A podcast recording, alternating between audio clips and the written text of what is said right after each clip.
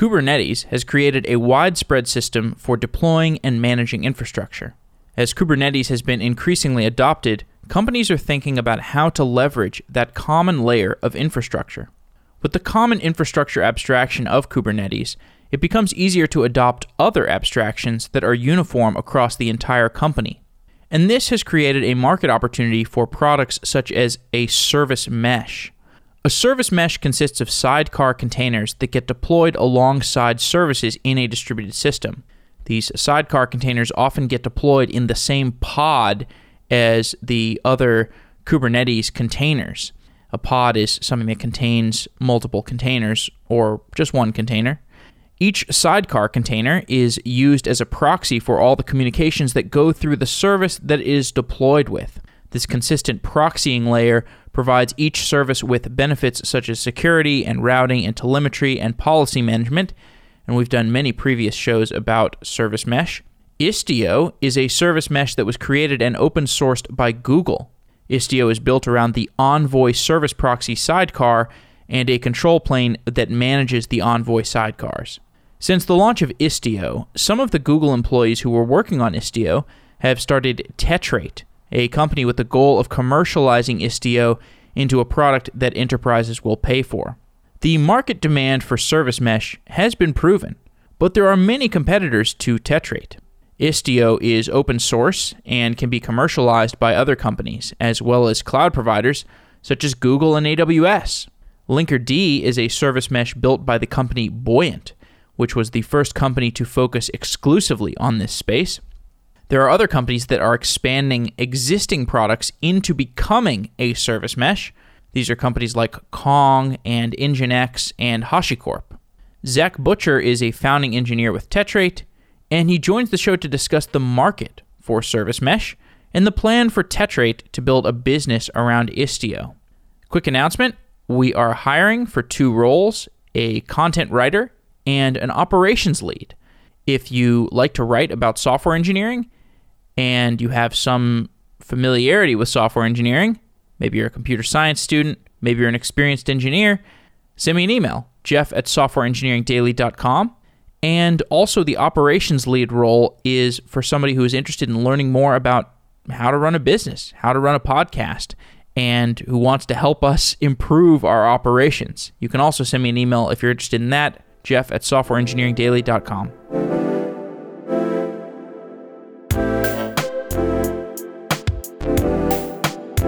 I love software architecture.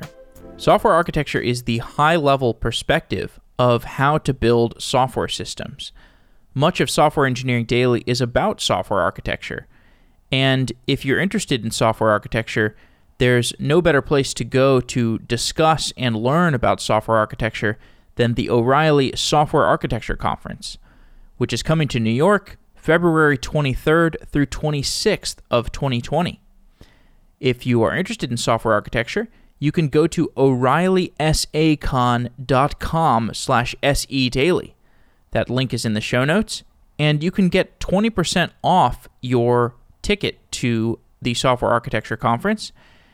The O'Reilly Software Architecture Conference is a great place to learn about the high level perspectives and the implementation details of microservices, cloud computing, serverless, and also systems like machine learning and analytics. If you've been listening to Software Engineering Daily for a while, you know that these systems are hard to build and they take engineering details at both the high level and at the low level.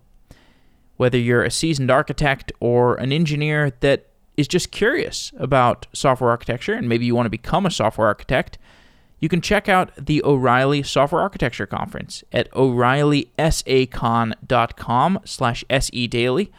Use the discount code SE20 and get 20% off your ticket. There are lots of reasons to go to the Software Architecture Conference. There's networking opportunities. There are plenty of talks and training opportunities and you can get 20% off by going to o'reillysacon.com slash sedaily and entering discount code SE20. I've been going to O'Reilly conferences for years, and I don't see myself stopping anytime soon because they're just a great way to learn and meet people. So check it out. And thanks to O'Reilly for being a longtime sponsor of Software Engineering Daily.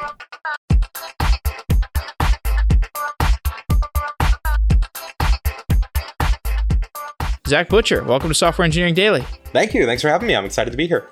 I want to start with the subject of microservices because we're at KubeCon, and I know that most people here believe that microservices is something that everyone should work towards Yeah. having.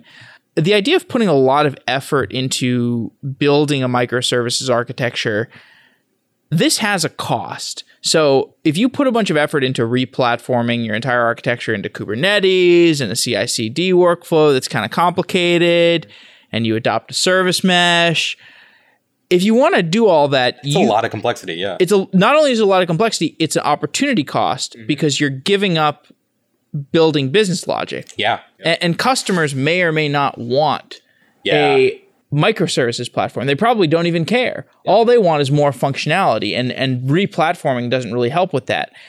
Why should we spend so much time, or who should be spending time building out a microservices architecture? Yeah. So, just like any technology, right? You don't want to go grab, like in our industry as software engineers, we really like to grab the new shiny toys because they're new and shiny and exciting, right? Doesn't really work for a business, right? So, a lot of, so as we look at what actually matters with respect to this decision, am I going to take my monolithic architecture that I, or, or whatever my current architecture is that I've been running, that I hopefully am pretty comfortable running, and fundamentally change it and add in pro- probably a lot of complexity?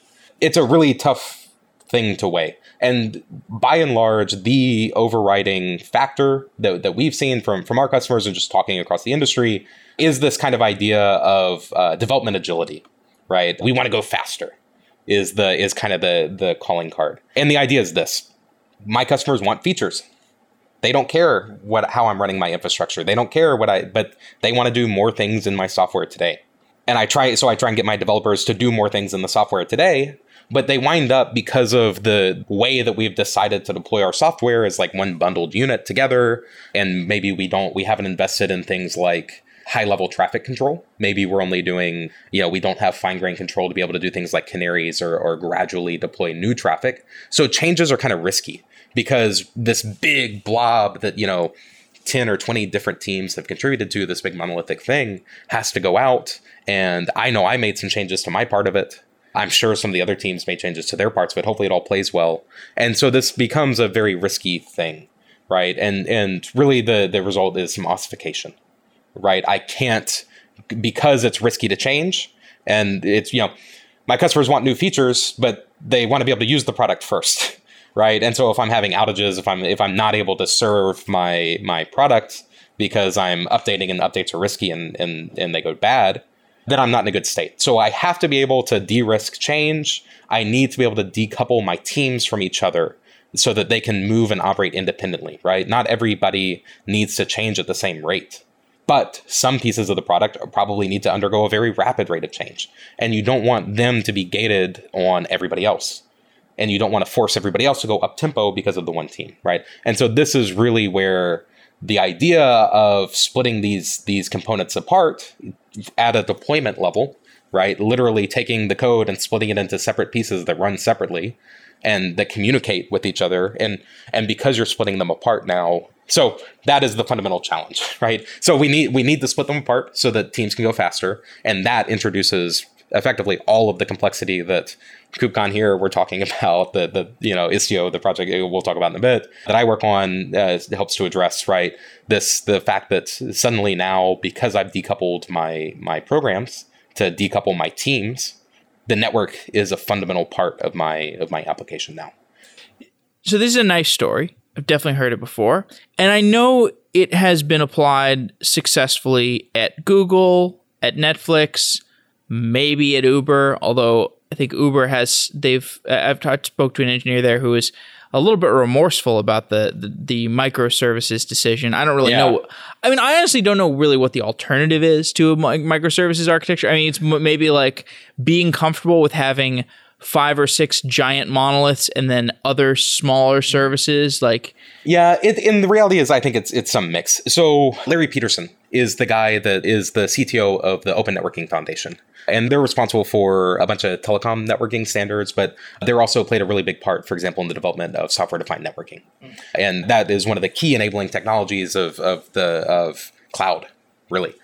And he, I think, actually gets at kind of what you're a little bit of what you're talking about in a very succinct way, which is he talks about the we disaggregate to innovate, but we have to reaggregate to operationalize. And this starts to get at some of some of this kind of core idea of why do we have to do this process?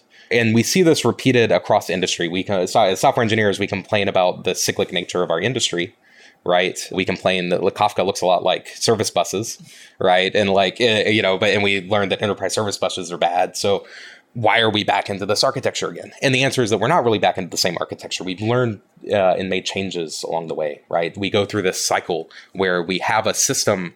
We, we really only know how to operate holistic systems. That's why monoliths are so nice because they're one piece, and so they're they're easy easier to understand and operate when I disaggregate it, when I break it apart, I can change it more rapidly, but it's so hard to operate. We're really, really bad. And when I say we, I mean like across the board, not just talking about microservices, but in general in software engineering and human, I mean like human culture, we're not as good at dealing with aggregate, with disaggregated pieces than we are with wholes, right? We're used to lumping things together so that we can mentally treat them in one way.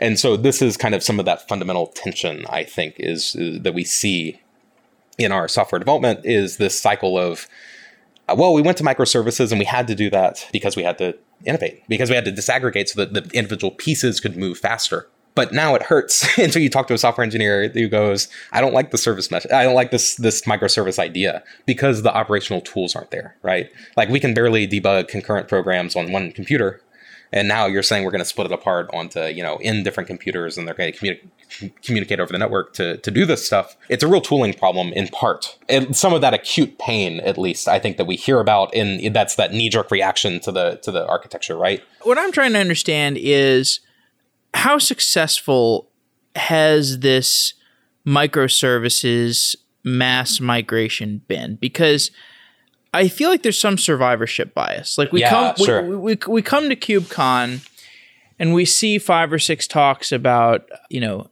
like Lyft's journey to microservices or, you know, Zendesk breaking up our monolith into microservices and uh, to till we have, you know, 99% of our services, you know, each occupying 1% of the overall infrastructure and we've got it evenly yeah distributed. like- perfection across yeah perfect, yeah perfectly load balanced. And you never hear the stories of we spent two and a half years trying to make this thing work and ended up going back to COBOL.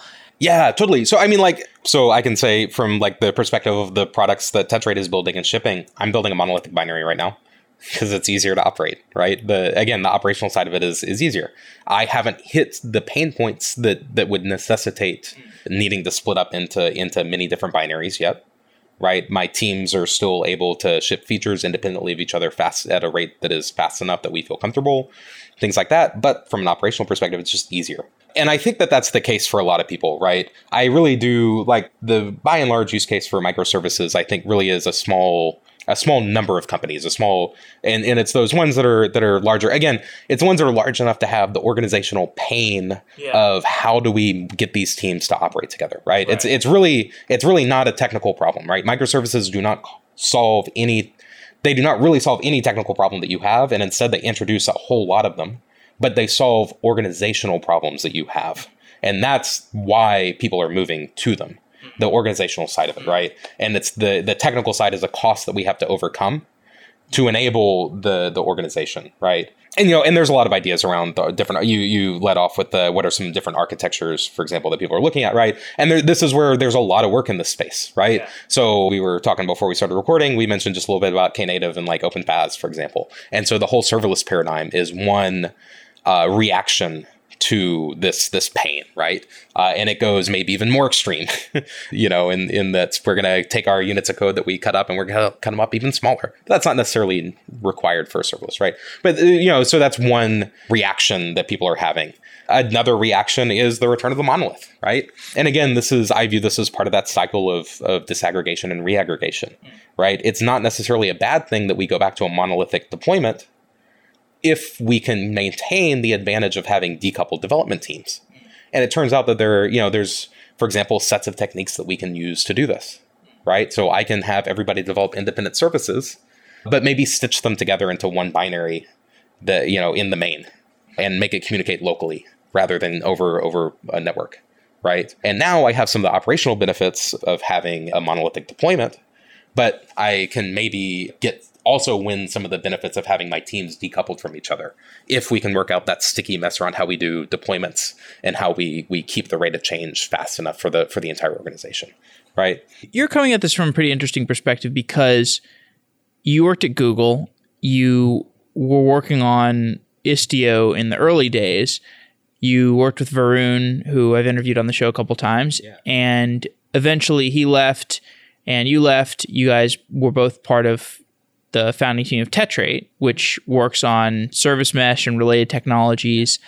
And the advantage of being on your own in a startup is you are forced to go and talk to customers and really extract the truth from yeah. them because it's existential. Exactly. It's yeah. existential for you as a startup. Whereas if you're at a big company, like I'm sure you guys were trying hard, but you don't necessarily need to get the straight answers because your salary is yeah. going to be there whether or not. Yeah, that's one of my, you know, this is one of the fundamental takeaways uh, about Tetrate, the company coming from Google, right? Because both Varun and I came, came, from Google and he had been there for a decade, right? I, I had only been there for three and a half years.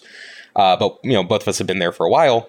Uh, but you go talk to an Amazon engineer and almost every single sentence has the word customer in it that they say, right?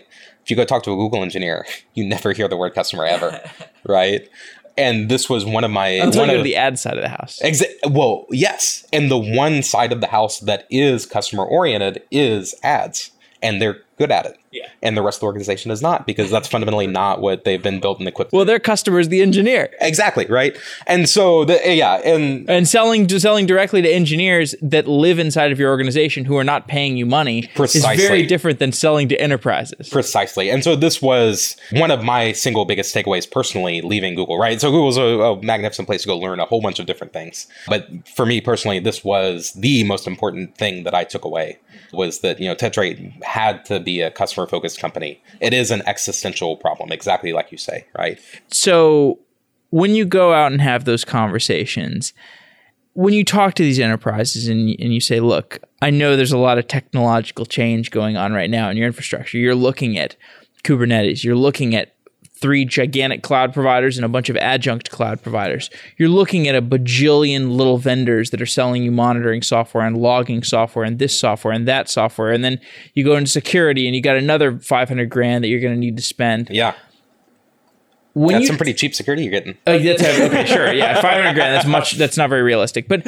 so so, but your specific category is kind of new. The idea of yeah. service mesh. Mm-hmm. So when you talk to them and you say like, what do you actually want? We, we are a quote unquote service mesh company, but maybe we can do other things. What do you want from us? What do they say? And by the way, what kinds of enterprises are we talking about? Are we talking about banks? Are we talking about insurance yeah, companies? Yeah. What are we talking about? Yeah. So our, our customer base is predominantly financial tech companies, in in particular, like payment institutions. Gigantic old companies, lots of money to spend, yep. good reason to spend it. Yep, exactly. And so those are the groups that we talk with, and by and large, when we when we go talk to them, they need a couple different things. So traditionally, the the team that we interface with is actually a new one. So exactly to your point. So historically, these three verticals: the security, networking, and observability uh, have been independent and they've been handled independently across the organization right? Actually to the pain of the organization most of the time right? How many how much do you go talk to to people in these in companies with more legacy workflows?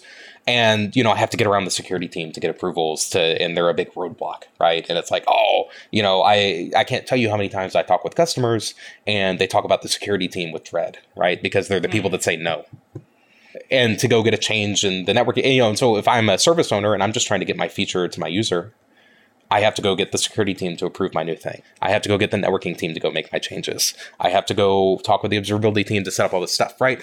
And so what we're seeing, and so these have historically been siloed and arguably to the detriment of the business. And so one of the key changes that we're seeing with a lot of the people that we're interacting with is that a new team is starting to, to be created in these organizations, which is the, the platform team, if you will. So now a group has, has been chartered in, in a lot of these large organizations whose purview is go make these things coherent. Go figure out, hey, that cloud thing is happening.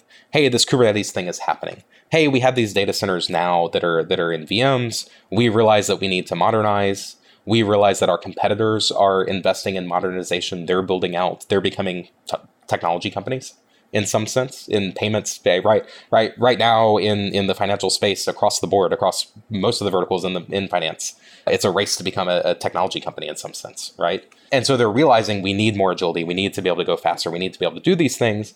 And so they're starting to build this platform team. And this tends to be a new team that is that that is relatively recently chartered and they're given this purview to interact across these pillars to to start to try and figure out how we make a coherent platform for our developers right? And so when i go in and talk with them typically so obviously because of the market the industry the skew is towards security right? And so in particular one of the the really interesting things is the idea of application level identity right so today when we talk about security postures and things like that we tend to talk about network based security right you know this application sits in this subnet and we've allocated them you know this you know, slash whatever it is, you know, they get these eight IP addresses, right? And that those are those nodes. And we're going to open up the physical firewall to talk to its database, which I know is dedicated to these four IP addresses, right? And you know, maybe it's a little bit more coarse grained than that, but by and large, it is this. You know, we have physical firewalls connecting subnets together, and this is not amenable with a cloud world. This is not amenable with Kubernetes, where your network, where your identifier, your network address can change so one of the one of the key features that's really interesting as we start to try and bridge these heterogeneous environments is as they're trying to figure out how do I run workloads in cloud and on prem together and make them talk. Application level identity, having your job present a token that you can authenticate and that you can authorize against, that you trust the application what it is, and you don't have to trust the network, is critical right. is is a is a key feature for them. That's one of the and then a knock on benefit of that if you're going to assign identity, the way that Istio does it in particular implies that you can do encryption in transit as well. So the, those identities that we give are, are, in the form of certificates. So the, the other benefit is for a variety of regulatory requirements, uh, for regulatory reasons, you need encryption in transit, right? And so that those two things, hey, I can get identity that gives me policy that I can write that starts to become dependent of the network and this is very new for security teams. And so you know there's tip and so part of this is having the security teams start to realize that they can start to phrase policy in better ways mm. or, in, or in ways that are more expressive. So let me see if i understand you correctly. So the security product that people are asking for is a way of assigning identity to applications first of all. Yeah and I think that's uh, encompassed in the SPIFFE and Spire project. totally, it is too. Yeah, exactly. Also, though maybe that's so like Istio uses SPIFFE, for example, the spec. So SPIFFE right. is the specification, Spire the implementation. Istio also implements SPIFFE to do identities, for example. Right. Okay. Great. So so it's basically a spec for here's how you assign an identifier to an application that can be used throughout your infrastructure yeah. for various things, such as security policy. You need to assign certificates to those applications so that they can do TLS handshakes, right? Exactly. And so this is where like so Spire, what Spire does and what the the the certificate rotation side of the Istio control plane does is take care of giving you those certificates that have your identities inside. So that when I talk to the uh, the Consul service mesh people, yeah. basically like, you know, Consul they took a key value system and kind of rebranded it as a mm. service mesh. Yeah, but, totally. But basically, they, they said that the reason that they did that was because when they talk to people, they like, you know, it's HashiCorp, they're super smart. They're figuring out like what do people actually want from a service mesh? Like service mesh sounds like something we should do. We're like the kind of nebulous but unicorn. Yeah, they're in a spot to be able to do it, right? They have the technical chops to be able to to sell it legitimately. They had they're one of those few companies that that can come out with one and people would believe it. Exactly, exactly. They have technical chops, people respect them, and, and, and yeah, so it's it's perfect for them. But when they looked at like, okay, there's all these things that these service meshes are doing. When you yeah. go and talk to talk to the Istio people, you go and talk to the Linkerd people, they list all the there's this like laundry list of things they do. The load balancing, A B testing, green blue deployments, red white deployments, black orange deployments, you know, like this and that and sliced yeah. bread and and ultimately what people want is security.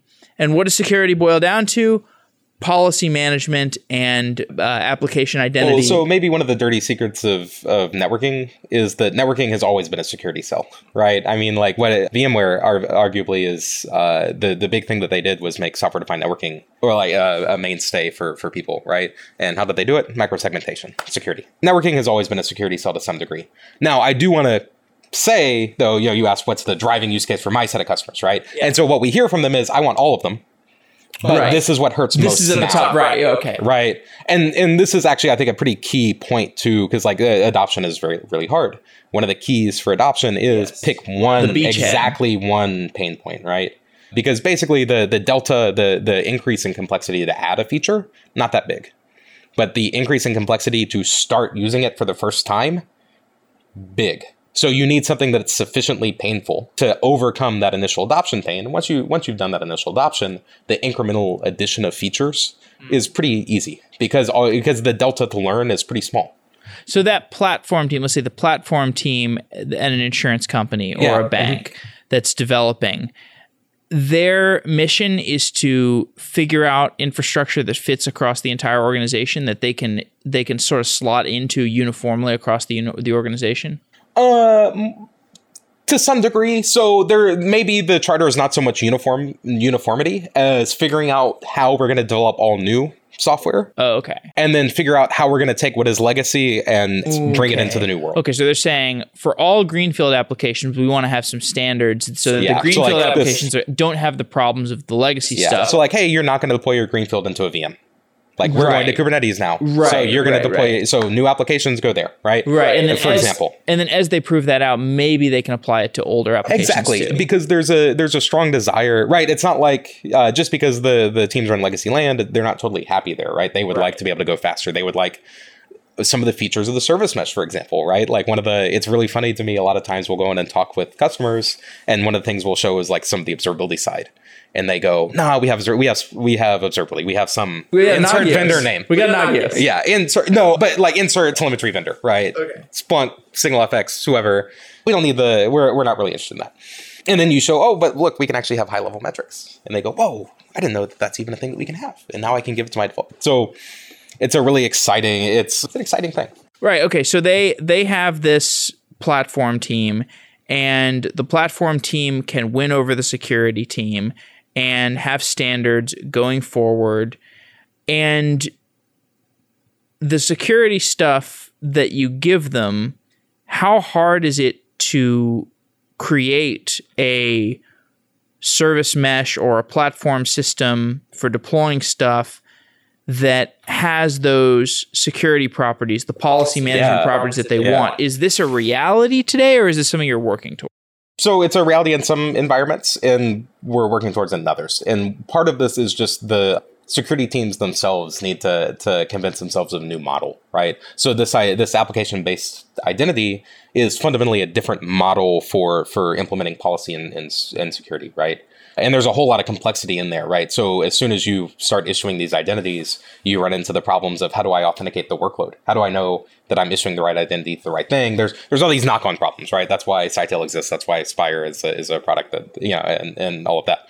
It's a really challenging problem, and so it's a and so it's in a state of flux, right? And so security teams would be negligent if they dropped their existing security policy and went whole hog into this new thing, right? That like what regulator that would be crazy to do from like a regulatory standpoint, for example, because this is a new uncharted world where but an auditor knows the controls for for traditional network security. So the reality is that today it's it starts to be a mix, right? And a lot of the things that we wind up discussing with with a lot of these is how do we do things like in the new world we use application identity with with from SPIFFE in, in some form with Istio or Spire or something like that. But when I go talk back to legacy land, we need to do a swap of identity so that I can I can integrate in with the legacy view of the security model, mm. right? So that's one of the transitory states that people is that like in. a translation layer or like something additional? It depends on the. It, that's one of those things that winds up being pretty like organization specific because uh, you know your network is one of those things that's always always a special snowflake, right? And so like I've seen a bunch of different things from from different users that take you know, some of them it's simple things like VPNs or NATing and, and stuff like that. Some of them it's it's more sophisticated. We're going to go in through ingresses and we're going to do real often we're going to real in quotes, but we're going to do as if we it's an end user. You know, we're going to treat them as end user clients calling in, and the whole spectrum between, right? So there, I, I guess your original question though was how real is it today? Yeah. So these policies exist today. You can author them. It's fine. We'll, we enforce them at runtime. That's great. And really, the hurdle becomes getting the security team to buy into an updated model.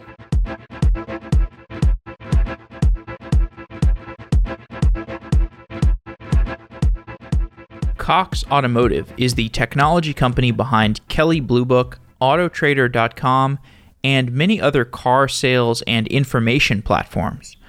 Cox Automotive transforms the way that the world buys, sells, and owns cars.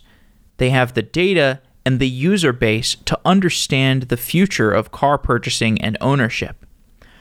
Cox Automotive is looking for software engineers, data engineers, scrum masters, and a variety of other positions to help push the technology forward. If you want to innovate in the world of car buying, selling, and ownership, check out coxautotech.com.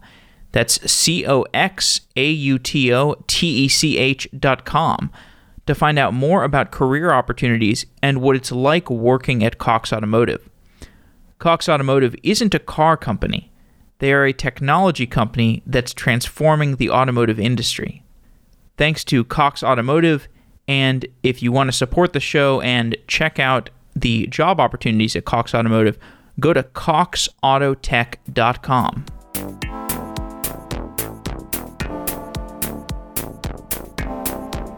The platform solution that you're selling these people or advising them on or consulting with them on are they using Kubernetes and Istio and like Yeah. sidecar containers? Yeah, yeah. Typically, uh, so most of these these platform teams that we talk to want to use Kubernetes for the the new platform, right? The Greenfield Uh, application. Yeah, the Greenfield, and and most of the, and all the ones that we have already have a substantial workloads in Kubernetes, right? So because it was Greenfield two or three years ago, right? And so they already have a pretty big split footprint between those two. So I'm sorry, what was the first part of your question? Well, no, no, that that answered it. I mean, I was basically kind of hinting back at the be, the beginning of the conversation, like you know, have these old legacy enterprises that have tons and tons of infrastructure and tons and tons of greenfield mileage ahead of them. yeah. Are they going into quote unquote microservices? It sounds like yes, they, are. Yeah, for sure. And it's a so reality. those companies are exactly the ones that need the organizational. So those companies have historically been the ones that are pretty ossified, right? That are Yeah. that are hard to change, right? And so again, they see that it's an existential problem for them. They have to become nimbler. They have to become technology companies in some sense, right? And you know, companies like Square and Stripe are phenomenal examples that put the fear into the like, and they look at you know so payment processing companies on the East Coast look over at, at those and they go, I need to get, uh, you know, that's what I'm playing against. And so they look at it from a holistic perspective. I need to skill up my developers. Part of it's just even the hiring side of it, right? To some degree, if I really want some of the best people, I need to be using some of the cool technology because the best people want to do that, right? It's a hiring tool. It's a combination, right? It's this holistic. I, you know, from the perspective of my company, I need to make this transition, and there's many different pieces that belong to that, right? And this actually addresses like this move to the this adoption of C- of cloud native technology, this move to Kubernetes, this these things enable that transition, that that strategic goal across a bunch of different dimensions, right? so let's- Hiring, culture, Uh, absolutely. I think I get it at this point. I mean, you're making a very strong case for the idea that microservices is something that you go for for because of organizational reasons and then it creates technical difficulties but the technical mm-hmm. difficulties are worth overcoming because you will get a stronger organization out of it and Exactly. ultimately better technology out of Yeah, it because of exactly. the better organization Exactly. very specific question. Let's say a company adopted Kubernetes three years ago. The footprint has been growing since then. Like some enterprising set of engineers got Kubernetes off the ground. They started they started saying like, look, our pl- here's our platform plan. We got this platform plan for Kubernetes, and and, and everybody throughout the organization going forward has implemented uh, new applications using Kubernetes, using containers. Let's say three years into this, th- this company starts to say, we want to start having a sidecar proxy. We want to start having Envoy sidecar proxy, and then eventually we want to have Istio. Uh, so we want to have we want to have Istio in addition to the Envoy sidecars that are going to be proxying all the traffic between each other. How hard is it to deploy sidecar containers throughout that kind of organization? Yeah, so this is actually one of the kind of the key pain points of Istio, right? It's one of these things that we never that we still have not really addressed fully, right? And which is the the day zero is still kind of tough. Day zero of Envoy. Of Istio in particular. So Envoy too. So and just to be clear for for listeners, right? So Envoy is a component in Istio. So Envoy itself, open source project, very successful, is used by a bunch of different service mesh implementations, is used by a bunch of people building their own bespoke mesh in quotes. Because the degree to which it's a mesh or not depends on their organization. But a lot of people are using this as a proxy independently. Istio basically provides the batteries to to program envoys, right? And so the your original question was Was how the- hard how, hard, is it? Is it? Yeah. Specifically, so- I was specifically thinking about the Envoy deployment process, but I guess Yeah, I I guess guess- most of the people who are deploying Envoy, it's in service of Istio. Yeah. Well, and a lot of them are deploying it themselves. And, in so like the depending on your like if you're in Kubernetes, like you said, for example, that's pretty easy, right? Because the primitives are already in place to be able to do that in the platform, right? To just throw in, I just put the container right. I put the container in my pod spec, right? Hey, it turns out the pod spec can have many containers. You just put a second one, right? That's the mechanics. The challenge becomes is the semantics right? have I programmed Istio to be able to work with my service correctly and not break it? And that's the pain point, right? Today with with Istio. So there, uh, one the maybe the most classic historic example has been port naming. I want my I would like to be able to proxy HTTP traffic in my application. Turns out that if you want to do that in Istio, historically we have always required that you na- explicitly name your Kubernetes port HTTP dash something. Don't care what it is. Uh, but we use that as a signal. And so one of the classic pain points was, hey, I wanted to try Istio. I went ahead and just deployed the sidecar on all my services, and none of the traffic works. And we go, oh, did you label all the ports? No, I didn't know I need to.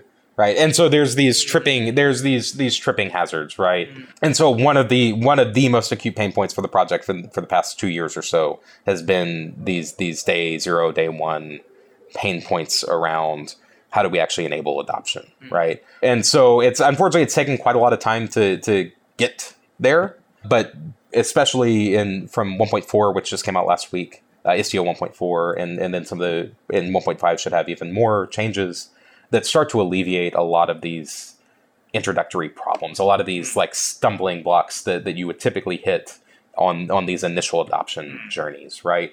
Uh, but it, it turns out it is quite a bit of work to to adopt this, right? And so again, we I think I said earlier, the most successful adopters I see pick exactly one pain point. The most successful adopters I see additionally start gradually, right? You don't just turn it on everywhere. You pick your your victim or your volunteer carefully first, Sure. right? And and you do this gradually. This is how, but this is really how any large change Certainly. in any organization happens, Absolutely. right? And so The- it's the not really it's not novel, right? The example I always remember is, you know, the classic Netflix migration to microservices, which began with the jobs board, the, the Netflix jobs board. That was, the, you know, Netflix had a monolithic architecture, and uh, the first thing that they moved. Oh no, I'm sorry. This is Netflix moving to the cloud. The, Yeah. but it, it it's true. Same idea, it's yeah. Same idea. This because the same idea is any big technological shift. You start with something that has low surface area and low risk to the organization. If your jobs board goes down, it doesn't matter.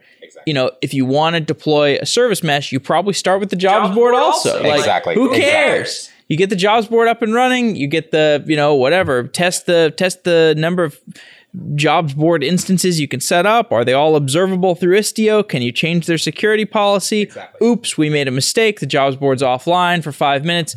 Nobody noticed. Precisely. So Yeah, yeah, and then you roll it out incrementally from there, right? And that's and so yeah, that is what we have seen as as far and away the the the best way to adapt. so when Istio came out, like I guess two or three years ago, when was the big the big Yeah, uh, pull- 2017 GlueCon in March of 2017. okay tw- March of 2017, and then I th- was it the KubeCon that summer where they really made their big launch at Yeah, KubeCon? that was yeah that KubeCon US where there it felt like IstioCon almost. IstioCon, yeah, right? that was maybe the peak. I was actually just talking with some people about that exact event maybe 30 minutes ago. Maybe the peak difference between hype in Istio the Yes. project versus where the capabilities of the project actually were. It, was so hilarious because it was painful. It was so bad. it must have been really painful for you because Yeah. something went. What went wrong? It was something went wrong with the marketing function. It was Exactly. like it was like somebody in Google marketing got too much budget for Istio, or or like maybe it was the IBM marketing folks actually. 'cause yeah, it just took off, right? It like it for yeah, for whatever reason, what you know, for, at that particular event, there were quite a few contributing factors contemporary, you know, at that time that led into this, into it, you know, being kind of the the start KubeCon that year almost, right? And yeah, I think actually that was probably the most detrimental thing it was that really could have bad. happened It to was- the project. Period. it was a total banana peel. I, I there's a, a company that I uh, talk to pretty regularly these days to try and help out with with some of their Envoy adoption in particular. You know, and I and I you know say, hey, y'all should you know if y'all are using Envoy, y'all should really look at Istio. You know, as you know, and course. they're like, we've been reading Twitter. and well, no, they no, even worse. They said, "Oh, well, we already tried it back at zero three. Oh, God. I'm never touching that again." Oh, right. And so it's like, but no, that was you know that was three months into to the life cycle of a project. You know, the zero three. You know, Istio is six months old then. It's you know three years old now, almost. Actually, uh, it'll be three years in uh, two weeks, I think, in December. So just real real quick to tell the story for people who don't know. Just basically, Istio was given a ton of fanfare, a ton of promotion at this KubeCon, and this was when it was at whatever zero. I mean, it was like zero three. I think Zero, actually. zero three. Yeah, it, it was didn't super work. It early was days. really hard to deploy, and this was being advertised as the infrastructure solution of the future. the next Kubernetes, oh right? man, It's this like is the- definitely this is the thing, definitely the thing you want doing your TLS handshakes and all your other security management and your traffic routing and everything. And people are like, I can't install this. Yeah, they got so excited, right? Because they were like, "Oh, the you know," and you go to the talk and you hear the laundry list of features, the pages and pages, and you go, "I need exactly that. Like, I need exactly the observability. I need, you know, like as a developer, you sit there and you identify with it deeply, and you go try and use it, and you burn yourself, right? The other thing that made it look really bad was that the conference was promoting Istio so much, and Linkerd was over there in the shadows. Yeah. and Linkerd was like, people actually use this in production. Yeah. I know. I have so much respect for William, right? Like, because he, uh, the whole, he has done a phenomenal job with with Linkerd and with Buoyant. I, I have, especially now that I've left Google, I have so much more respect doing the doing the startup game, right? It's hard, right? And so I I have a lot of admiration for him having to navigate that, right? He he was saddled with this big gorilla that came in on. And again, again, the hype really, bit, you know, was painful for him too. Even though they had a product that worked, Istio because Istio became because of the marketing function there, because Istio became synonymous with service mesh in so many people's minds And failure. and failure and hard to It was use. actually ended up being really good he paid well, yeah, exactly. So the the- long run. yeah, but yeah, but in the short term, there, you know, he he was up against it, trying to tell no, it's Istio that's hard to use, not. And so I have a I have immense respect for him, and that was exactly some of the kind of subtext there in that in that KubeCon, right? As people were looking around, going, "Well, why are they talking about Istio when when Linkerd is the is the one?" So, but at the same time, it was easy to tell that this thing was going to work out. Like even back then, it was like, well, okay, we all know Envoy works really well. Yeah. and we all know that people want this service mesh stuff. Yeah. At this, at some point, people. This is very. Well, of course, we were in the heady highs of Kubernetes just winning the orchestrator wars, right? And so now Google has the next thing. What was it like being? So you were at Google during the container orchestration wars. Yeah, yeah, sure. But I, I wasn't really working in that side of the house as much. I was in GCP doing enterprisey things there. Okay. Well, what was it like seeing that war? Even for I, Oh, I mean, I, I mean, I got my popcorn and watched because I didn't have a horse in the race then. Same right? here. Uh, Same so here. I, I enjoyed it. I It thought was it was so pretty fun. cool. Yeah, you know, I enjoyed talking. uh, You know, looking at it just as a as a software engineer. You know, I'm fortunate that I'm I live in in San Francisco, and so I have some. You know, I have good friends that are that are SREs at a bunch a bunch of different places, and so I got to I got to hear some pretty firsthand accounts of the of the war, right? And so I, you know, for me, it was always really entertaining to see. Did you go to conferences during that time? No, I didn't go to oh, conferences Oh man, at all. it was either, hilarious. So- oh, I'm sure. the, the funniest part was like w- walking around the expo hall and just seeing the the deep confusion. Just like you talk to Mesosphere, they tell like you service mesh today. Well, actually, not really like service mesh today. T- today, it's like pretty well defined. It's like you've got Linkerd over here, guess, you've got yeah, Istio over here, you got a million Istio providers, and you've got one Linkerd. Pro- well, I guess you don't. Well, but there's like there's mesh and, and mesh right traffics. Uh, Oh, yeah, the new thing, and and, then the Kuma Kong- and there the yeah. Kong so there's like more there's more entries coming into the field for sure. So I think it'll be interesting to see if if there is confusion or not. I think you're largely right. So I think in particular the fact that Google is behind it, coming out of Kubernetes, in particular in that timing there with the project, did a whole lot with respect to exactly what you just said, which is the general perception that Istio was going to be the one. And the other side of it is just look at the money behind it, right? Right. It's Google, IBM, the you know, like the who else is going to come along and fund a thing? Like the only other players in the space that that would legitimately be able to fund competition there are going to be the other cloud providers, right? Yeah.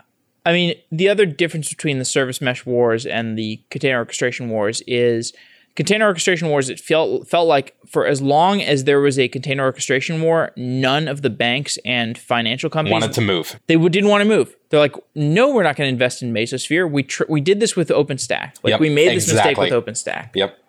And so a- again, I- in the same way that I think some of the halo of Kubernetes extended to to Istio with respect to people perceiving that it will be the the winner, the same thing happened with decision maker. At least my perception is the same thing happened with decision makers looking at the mesh, right? They said right because a lot of them are literally because a lot because a lot of these people are the Kubernetes team now, right? And so they they looked at and they said, well, that's what I bet on, and now I've got my job here. Right. So I think that yeah, that halo effect again from of Kubernetes Okay. onto and But people are not gun shy. They, people are not deliberating between different. no, not in my point. experience, right? So certainly people have looked at different ones, but but by and large, I, and I, again, part of the part of this is just bias. If you're if you're going to come talk to Tetrate and, and to me, you're probably going to ask us about Istio. Uh, so talking- certainly well, there's some I'm- bias there. I'm talking to William later this week, Good, yeah. and I am going to ask him like, how are you going to compete with the Kubernetes community that seems like they're all in on Istio, and if they're not all in on Istio, Google will spend money until they are. Yeah.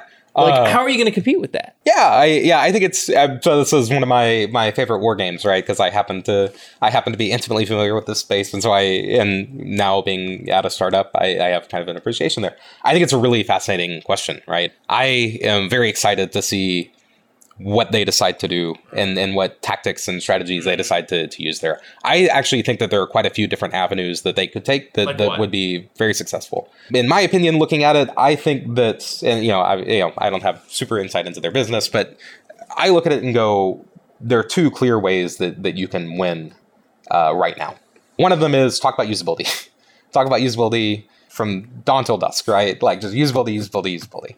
And then the second thing I think Wait, meaning that Linkerd is more usable than uh, Istio? right? Exactly. Okay. Exactly. Use my thing is usable.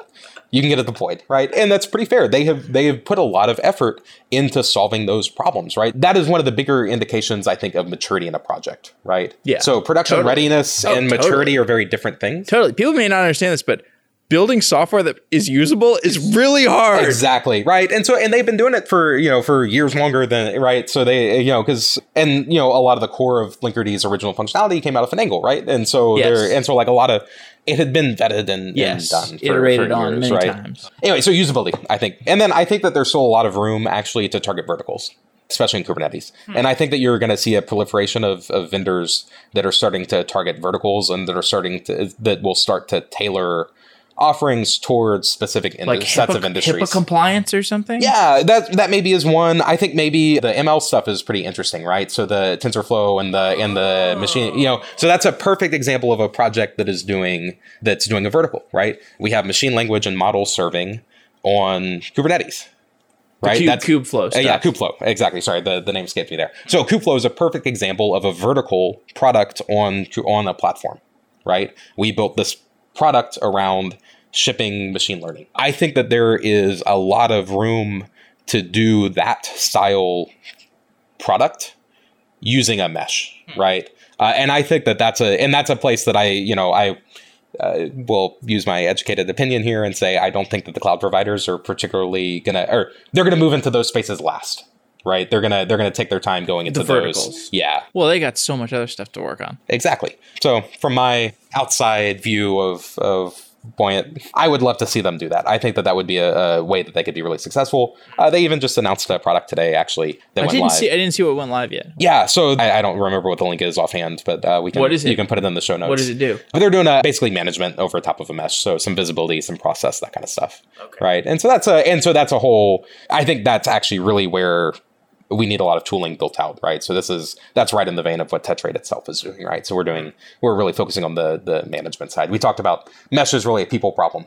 Right, it's not a technology problem, and So- so, management is really management planes and, and the management of of this infrastructure is really where the the technology side meets the people side. Okay, so this is the idea that whatever service mesh you're doing, you're using from a performance perspective, from a deployment perspective, Linkerd will figure it out, Istio will figure it out, this stuff will get figured out. Where the real battle is going to take place is the developer experience at the control plane. exactly right and and how can you actually make that tractable right because again like we said you know no business eh, my customers don't care about the fact that i moved from monolith to, from monolith to a bunch of microservices Yeah. my customers care about the fact that they get to see features faster and the way that i do that is i make it easier for my developers to build and deploy software that my mm-hmm. users can touch right? So the we know that developer experience matters a lot, but uh, we, you know, you look at AWS and the developer experience is. I mean, th- so I think Google Cloud, the developer experience is significantly better than the AWS developer Yeah. experience. But but like, of course, AWS has just more traction, more footprint, and it's it's more well developed. Maybe it's more sturdy. AWS does a phenomenal job of meeting customers where they're at and giving them things that are familiar to them already. It is a lot easier to be a network admin with my all my Cisco certifications and go do my same job in AWS because I still need to configure VPCs because we still need to do some of those things than it is to come to Google where Google says, no, it's good. The the network's flat. Like you don't need those things. Like we can do it a different way. Right. And so this is Ah, actually, I think, some of the ah, fundamental tension, right? This is a it's a fundamental strategy choice between those two cloud providers, right? The, we talked earlier, Amazon is fundamentally customer focused. That manifests as not really being the player that's driving forward the the bleeding edge. Mm-hmm. Right? Amazon is not known for their Right. bleeding edge innovation. Right. Right. But what they do do better than any other company in the entire world is commoditize software. Right. Right? They they take software that has been proven, that has been built out, and they bring it to the masses mm-hmm. better than any other company in the entire world, I think. Right?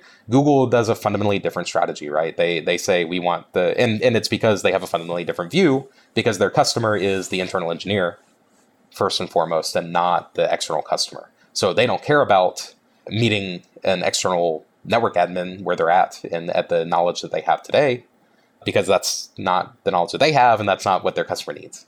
And so you wind up part of where this manifests is in the UX and in the in the set of primitives that you deal with in the platform. Yeah. Right. Uh, Google Cloud UX is great in yeah. my, my experience. yeah, me too. So now, you know, I, I no longer work for GCP and I've had to be a client of both. And I can say for sure I, I much prefer the the primitives in GCP, right? It blew my mind that AWS I couldn't I And didn't have one console. It, well, I didn't have one console to see all my stuff. Right. Why is the console scope to a region? What? And so there's just like there, there were a bunch of things I look at and I go, wow, that's kind of weird.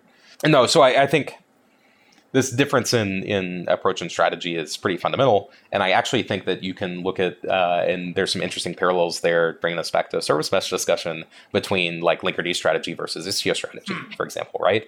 Uh, Istio is very much a manifestation of how Google likes to do engineering. Right, it's complicated, but it's really powerful. There's a lot of sharp edges to cut yourself with, right? Right. Linkerd is uh, is much easier to use, right? But uh, maybe it doesn't scratch all the itches that you need. Maybe it doesn't cover all the cases. It's less featureful in, in some capacities, right? And so, uh, and you know, it certainly is not going to do things outside of Kubernetes for you, for example, where you know Envoy was built to run on EC2 originally, right? Lyft Lyft uh, Right. ran Envoy's original, right? The original incarta- incarnation of Envoy is as Edge ingress proxy on EC2 VMs for to handle Lyft traffic, Oh, right? so that's right. So like if I have some pivotal cloud foundry installation that's all on VMs, I could adopt Istio. I could have Envoy proxies on my Yeah, so if we're doing like PCF, there's maybe some some extra caveats there just Okay. because of the the the environment that that Cloud Foundry sets up. But like Cloud Foundry actually is an interesting example because they've been uh, early Istio contributors from the beginning, uh, specifically with an eye towards using Istio in the implementation of Cloud Foundry to to to do some of the routing and, and networking things that that end users see. Okay, well, we don't have to go down that rabbit hole. So, like, when you were at Google Cloud, you were straight up engineer, right? You were. Mm-hmm. Yeah, yeah. It seems like you've really enjoyed the shift towards more of a go to market kind of strategist and Yeah, it's sale- a- sales engineer. You, I mean, you have to wear a lot of hats. Yeah, a small company, you wear a lot of hats, right? I, I still, you know, what uh, definitely what makes me happiest is sitting down and, and getting to do some hard design and, and ideally writing some code. But yeah, I, I enjoy the the other aspects of it, right? I enjoy getting up and, and talking with customers and talking with users and hearing about the problems that people have. I enjoy some of this talking like we're doing now. You know, it's always kind of fun, right? Uh, it's a it's an interesting and different thing, right? But yeah, it- you know, it's small company, you wear a bunch of hats. That's the that's just kind of how it goes. What's the hardest part of building an infrastructure company? I mean, I can I can speak for us. I think so. We we made some pretty interesting decisions with, with respect to how we build Tetrate a company, uh, the company, right?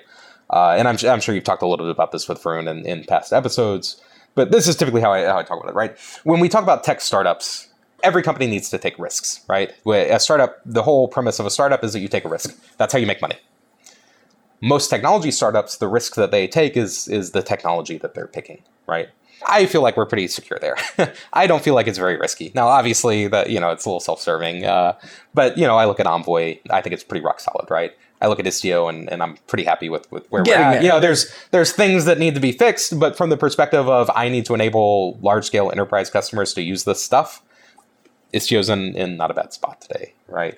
So I, you know, I feel good about our technology picks. I think the real risky pick that we have as a, as a company, and so the the hardest thing for us with respect to this build out and this thing uh, is the fact that we're totally remote, and so we're globally distributed, right? So I have 27 people in 11 countries and, and uh, 10 different time zones, right? Okay. So maybe not quite the answer you were looking for No, with no, respect to me more. infrastructure Tell me companies. more. But you know, that's a fundamentally different thing. I actually firmly believe that that will be how basically all companies work in the future. It, it really is awesome.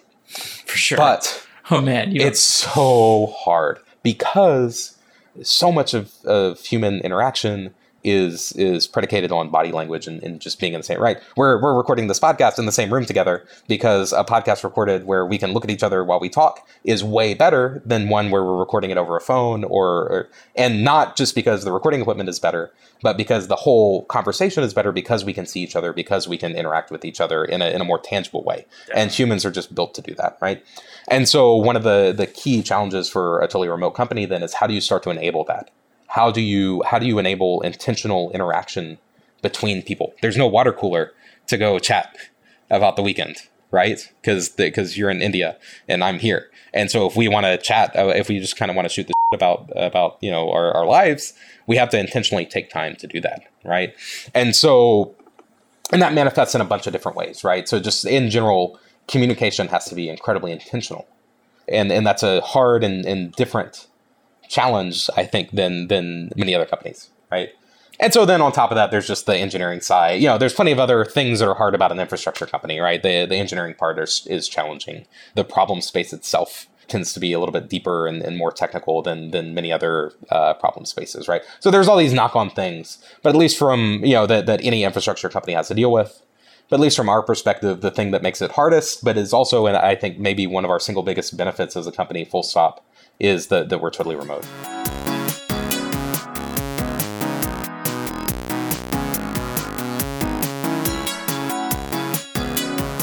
If your product has dashboards and reports, you know the importance of making those analytics products beautiful. Logi Analytics gives you embedded analytics and rich visualizations. You don't need to be a designer to get great analytics in your product. According to the Gartner analyst firm, the look and feel of embedded analytics has a direct impact on how end users perceive your application. Go to logianalytics.com slash sedaily to access 17 easy changes that will transform your dashboards. That's L-O-G-I analytics.com slash SE daily. Logi Analytics is a leading development platform for embedded dashboards and reports. And Logi gives you complete control to create your own analytics experience. Logi Analytics has been a sponsor of Software Engineering Daily for a while, and we're very happy to have them. So thanks to Logi Analytics, and go to logianalytics.com slash sedaily to find 17 easy changes that will transform your dashboards. You can get better dashboards and reports inside your product with embedded analytics from Logi Analytics.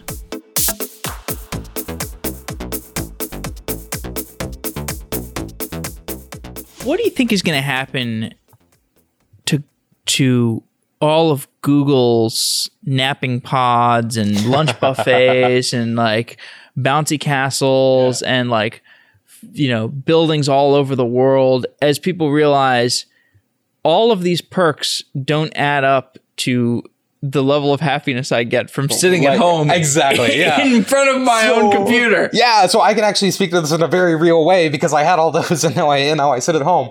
Uh, and I joked with people and but I wasn't really joking. The thing that I miss the most is the the food, man. Really really good food. And so there's definitely pluses and minuses to both, right? I, I think that uh, it's not really for everyone to sit at home and work at home all day. I think a lot of people have a hard time doing that we we've certainly had had some people that have had a hard time doing the transition to totally remote. Like in general, we we hire only open source developers or primarily open source developers because they're used to working remotely, right? Uh, it can be a tough change to navigate, right? But I do think that the freedom is massive, right? I love that I can go, you know, if I don't have a meeting in the middle of the day, it's super easy for me to go see a movie and I have an empty, you know, I have a theater to myself, right? Or more, more likely, oh, that's a I, funny uh, image. Yeah, but I'm a big biker, right? So I love biking around San Francisco, right? And so I'll go do a ton of uh, that's my favorite midday bi- bike that, rides. I right? do, I do this. I go for a run yeah, in the middle of the day. It's exactly it, it, the it's, quality of life. It's so much better. Exactly. So I think that there will. I think that the steady state that we're going to land in is that there's going to be a mix, yeah. right? Of and we have some office space because some days you just got to get out of the house right? Some people don't work effectively from home, so you need a space. I think it definitely does devalue some of those perks, for sure, right? But the other side of that is the number of companies that offer those crazy perks like that is basically like five, right? There's it's the FAANG companies, right? So there's not outside of that pool. It's uh, not I don't know, man. Crazy. San Francisco, like They're, sure. So, but like most startups aren't doing like the right. So like Google is like all three meals a day for free, right? It's like egregiously over the top, right? Uh, certainly there are. It definitely does devalue it some. One of the interesting perks that you can have as a company. Uh, so one of the as a company, one of the biggest expenses that you have, especially if you're in San Francisco, for example, is your office space. Yeah. Right. Uh, we don't spend money on office space. Totally. Uh, so it makes it much more feasible to start to to do things to address some of those perks if we want to, right? So we haven't really needed to yet. Right, right, right. But like we can still easily do that and our and our costs are still substantially lower than yeah. if we were all in person just because we're not paying for for the privilege of having a space having a door that we can lock right that we can share now much of what google got out of that in-person feeling and I, I worked at amazon for a while and much of what Amazon gets out of this in person stuff is this cultural cohesion. Yeah, that that's a big part of it for sure. Yeah. Like like the spreading of values mm-hmm. and and some values which I'm not sure could permeate and exist as strongly in a remote. Yeah, and that's definitely part of the challenge is how do you successfully so like culture what is company culture other than the sum of the interactions that you have together, right? Uh, and so when those are disparate and you don't have the perk of being in the same office together is that we get to see many of those other interactions that don't involve us. And that is what informs our own how we act, right? Because that is the norm. That is what is accepted in this space. And so, yeah, that's a, another place where, again, uh, you have to be very intentional as a remote company. You have to, intentionality is a, is a really, really critical concept, I think, just across the board. You have to have intentional communication. And part of that intentional communication is consciously enforcing the values in interactions. Constantly, like you have to do these things more and and more cognitively they have to be more on the front of your mind than in a traditional environment because you have to take those rare opportunities to to drive home that this is how we do it. And then the other side of it is just communicating more, right? So part of it is, you know, writing down our norms and expectations, right? And that's a good thing for a company anyway to, to have to, to start to, as long as those are living documents that can breathe and change with as, as the company grows, that tends to be a good thing. And so we, we have a mix, right? So it's a, it's a mix of document more, make available communications more mm. with each other, make the, you know, and and be intentional about how we set culture, right? And that even manifest. I mean, like, and I I think about this right because I I'm you know one of I get to because I was one of the first engineers. I'm in more of a leadership position and. And so I think about this constantly with respect to how I present myself in meeting. Any leader does to some degree, right? You have to. But again, with a remote, you have to be even more cognizant of it. You have to be even more in mind you have to be mindful right? The intentional intentionality mindfulness however you want to say it that i think really does boil down to being one of the critical features and that's challenging on a team right? That we are not humans are, are to, tend to be pretty selfish by nature. We don't we don't tend to be pretty we don't tend to be very good at, at mindfulness in that in that. And so it has to be a, a practice right? Yeah totally. Uh, well and, and i would argue maybe that the set of values that you have to have in a remote company maybe manif- wind up being a little different than the set of values that you have in a in a in person company, specifically because of things like that, right? I, mindfulness and intentionality is is a very important value that does not tend to appear in in many traditional companies' sets of values, right? A lot of stuff we could continue to explore there. I, I just want to wrap up. Long ranging question: How do GCP, AWS, and Azure in the limit mm-hmm. strategically differ from one another? Yeah, yeah, I think that's really interesting. So we, we talked about this a little bit, right? So Amazon continues to do what what they do best, which is we are going to listen to what our customers say, and when a sufficient number of them say that they want this button, we're going to add the button. And they're, I think they're going to continue with that march, right? I, I don't really, unless some organizationally scarring event happens there, or there's some large change in, in leadership, I, I don't think that that would change. And from their position, why would it? They're they're the dominant player right now, right? Like we talked about before, Google is fundamentally a technology oriented company, right? If if Amazon is fundamentally a customer oriented technology company, Google is fundamentally a technology oriented company, right? And so they're going to continue to have really awesome tech, right? I would argue that App Engine today is probably still ahead of its time and App Engine was released in 2008.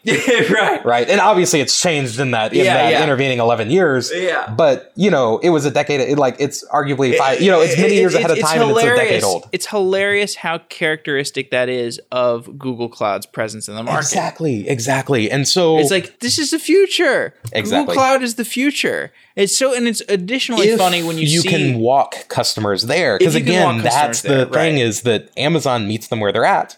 And so it's comfy Google doesn't. Right. And that is the fu- if Google can figure out how to bridge that gap, and they're trying with some of the they're trying to do that from an organizational perspective with uh, like Thomas Kurian, right? And with the the growth of the sales side. Well, of, Firebase I thought was an interesting example. Yeah, people, Firebase is a good example. People love Firebase, mm-hmm. and Firebase is a new. It feels like a newish technology. It feels like totally. a fresh technology, but it's exactly what the hipster developers want. Yes, and so but critically, it's an acquisition. Right. So that's not, and so Google took that technology and they've built it and they've made it better and they've made it cool. And they and have I'm, these like, cross sells into the Google ecosystem exactly. from Firebase. Totally, exactly. So maybe they'll do the same with Looker and yeah, whatever. and like I yeah, you can probably rest assured that that will continue to be the strategy, right? They they want that interdependence. It's kind of an interesting right? strategy. It's a natural, and that's a yeah, and so they're they're going to continue to run that down, right? And I think that they will continue to get more traction. There's one, you know, and there's and there's a lot of small things that manifest there. One of the really nice things about using Google APIs is that they tend to be pretty consistent. I know somebody did analysis of like the AWS APIs, and, they, and in particular, they were looking at all million of them. Exactly, exactly. And they were looking. Now, to be fair, Google has hundreds of. I was on the API survey. I was on the API team there, oh, so sure. Google has oh, hundreds yeah, of yeah, APIs yeah. too right, right. that are public too, and uh, many less than AWS, obviously. But you know, somebody did analysis of the AWS next page token and how do you pa- how do you paginate through list APIs in AWS, right? Oh. And there's a table, and it's like the capitalization is different. How many of them have a different field between the return and the next one? Oh. So it's not next page token into page token or so you know it's like this mismatch right so google apis don't have that They're consistent. they're consistent the reason they're consistent is because there's an internal process in place to do these reviews that that mandates that consistency hmm. that is a phenomenal feature that nobody really talks about but that usability goes through and so i think that in the long run what will happen as, is that as developers where they're at moves closer to the things that google is shipping Right. it'll it'll start to make more sense and they'll start to get more traction right uh, of course, we're also very, very early into the cloud race, right? Totally, yeah. We're we're we're not ten percent in yet, right? So I think I think that will work out well for Google continuing forward, right? And then of course there's Azure, and what does Azure do? They know enterprise sales yes. more than any other Yes. thing, right? Yeah. I haven't used their cloud. I was about to say had to use their cloud. Right. That's not quite the right connotation. um, but you know, they more than e- either of the other two, they understand the enterprise sales motion, and they already have their foot in place in, and particularly in the middle of the country. Okay, right. The middle of the country. that's that's the key, and probably in a lot of like international places too, Yeah. where that.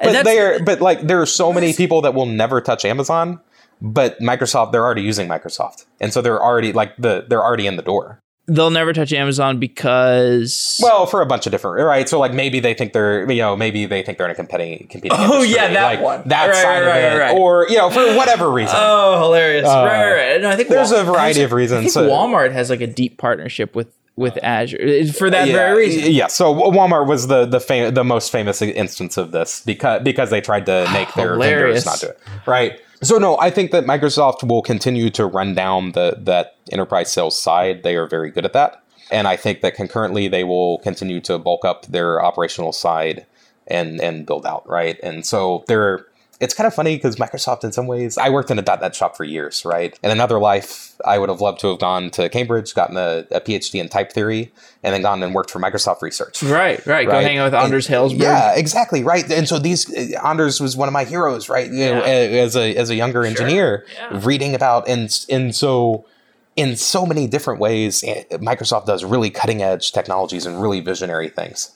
And in a lot of ways, they they do Microsoft Office and Outlook and these institutional things that have the weight of an institutional enterprise thing, and they're not Oh, yeah. new and fast, and but they they get the job done.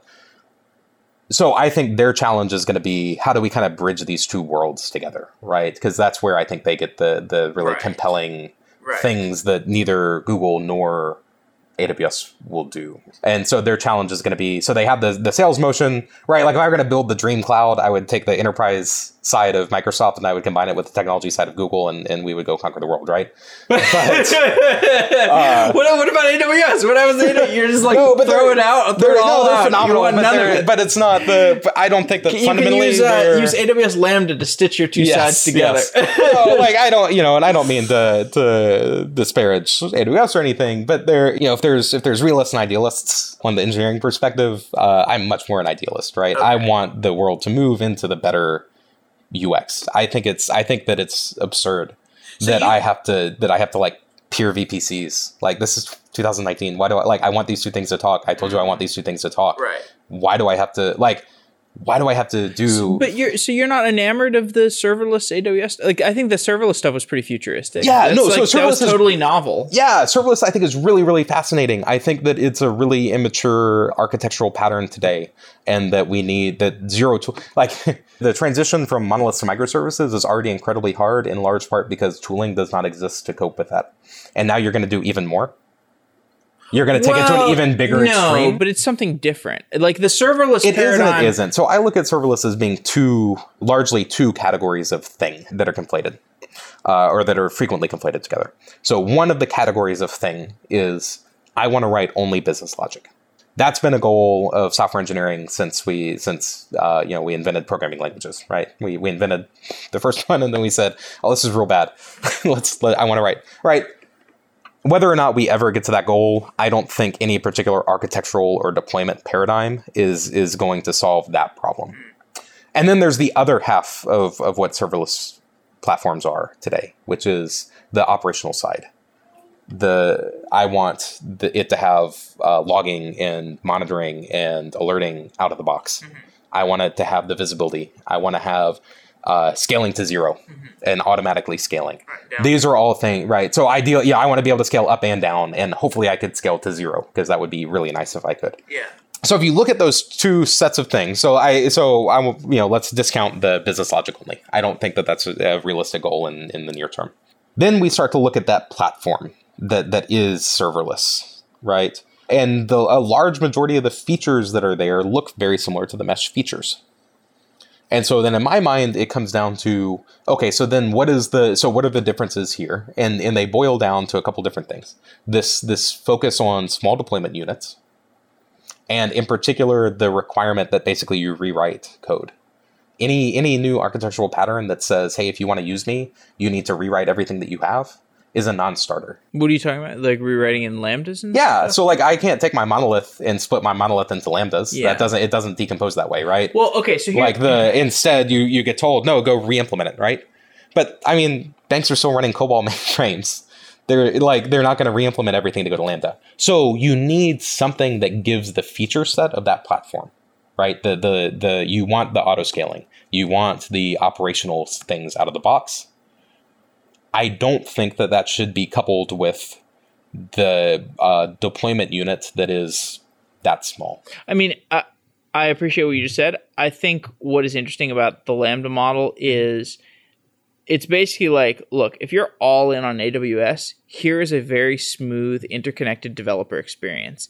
Yes Like so you that get part of it is really DB, interesting You get Dynamo DB, you get Amazon Elastic this and Elastic that, and it's all connected with Lambda functions. It all works fairly smoothly. Yes, you have to interface. Well, so that was the App Engine sell too, right? App Engine was this whole. If you write Mm, But it- Python, but it, if wasn't. write- yeah, it but- was. It was this walled garden. They had. it was super walled garden, but it was also like just not as expansive as the AWS Yes, vision. that AWS is very vision true. is like we give you everything in the kitchen sink and tons of other stuff, and like it's just super interconnected and it's super diverse. And uh, Google App Engine back in the day was like, yeah, just a Python application, which was fine for a lot of people.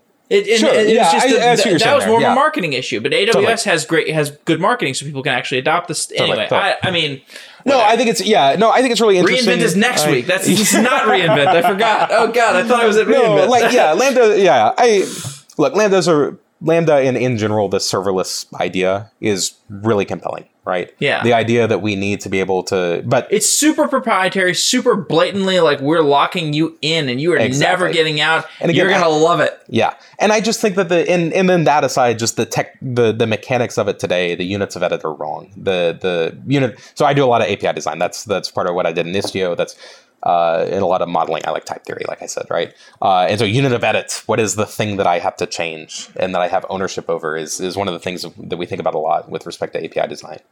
Unit of edit in Lambda as it is today just isn't right and it doesn't conform with the tooling and it doesn't really conform with deployments. So I totally agree that you want this heavily interconnected thing. That's like the right that's the nirvana that we want to get to, right? Is the all the all the cool stuff that I need to do in my app just works right there mm-hmm. and I don't really have to think about it. It's that idea of I That, get to the way, focus on the business that's what it's like working at Google, right? You just import a library and it all works magically. No, okay, yeah, exactly. Yeah, that's exactly Okay, maybe not. Jeff Dean walks by and he types on your keyboard and then Yeah. everything works. Yeah, he's like, oh, you forgot this import. You Yeah. forgot to import the magic thing. Yeah, that's one of the things that is most disappointing, maybe, to people when they join Google, is Really? that it turns out the sausage factory, like sausage, like making sausage is nasty business and it's messy Oh. everywhere, right? Uh, I don't know. Yeah, there definitely are. You know, Google has done a good job of handling a lot of the problems that serverless tries to address. So some there are like internal projects that are how we, you know, how you would build software as a developer at Google today internally. And I think those models that they're using, which you can extrapolate from App Engine, if App Engine was developed in 2008, now jump forward 11 years, if they've been developing at that pace for the same time. And those models center on write the unit that you've been writing, write a service. It should be small. It should be Yeah. focused on the business logic. Yeah, yeah. We have a lot of those libraries that handle a lot of the the other things that have been built up over time. Sure, right? But you're going to write your here. You have an object. You own that object. This service owns that object. Write all this stuff and put it together. And then we'll worry about how it actually gets deployed. Yes. We'll look at the dependencies that you have. We'll look at what it's using. We'll look at the things that it's consuming and, and stuff like that. And we'll figure out where we where we actually want to do some some deployments for how we want to assemble the binary things like that. You don't need to think about it. Yeah. that kind of a model is much more compelling because the tooling that I am used to dealing with is the same. How do I debug this binary? Well, I just run the binary and I attach my debugger to it. How do you debug a distributed Lambda application on your dev- on your box? Right. This was always the problem that a- that App Engine had. App Engine didn't have local debug. Like they they had a local debug environment, but it didn't match the App Engine environment. And so one of the most painful things that we heard from users continuously was this: well, it works in the in your in your App Engine dev that I run on my local box, it works, but then I deploy it to the server and it doesn't work. Right. This is a fundamentally hard problem. Uh, and, it- and it remote, manifests in- remote debugging. well, not even just remote debugging, but how do you provide this environment? Because you just you know, part of the appeal of Lambda is that it's this highly interconnected environment with Uh-huh. all these services plugged in. How do I ever debug that? Like, how do I, what's my developer, like, what's my debug workflow? It doesn't, like, I'm used to, I'm used to running and processing my terminal and attaching GDB. How do I debug it? But if you go with a more traditional deployment model, but you handle a lot of the operational pain, then suddenly you can start to unify this development experience and, and you can start to use the tooling that you're used to, but you can get a lot of the benefits that you may, a lot of the, the platform benefits of serverless, right? Mm. So if I were going to revise then my two split between the, you know, to into three, which is the third one being, you know, your, to your point, kind of that interconnected glue side of it, right? The, the dream platform bit. Your cloud nirvana. Exactly. Then no, you know, service mesh like wouldn't address that, for example, or but, and I think that that is a desirable thing. I don't think that that is necessarily predicated on the the current incarnation of of serverless.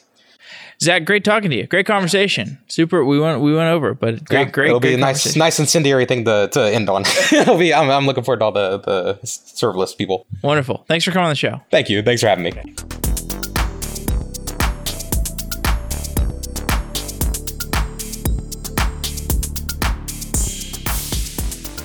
Email has been around for longer than I've been alive, but there's been surprisingly little innovation in inbox management. SaneBox is a new way of looking at your inbox that puts features like snoozing and one click unsubscribe and follow up reminders as first class citizens. If you are overwhelmed by your inbox and you're almost ready to declare email bankruptcy, try out SaneBox.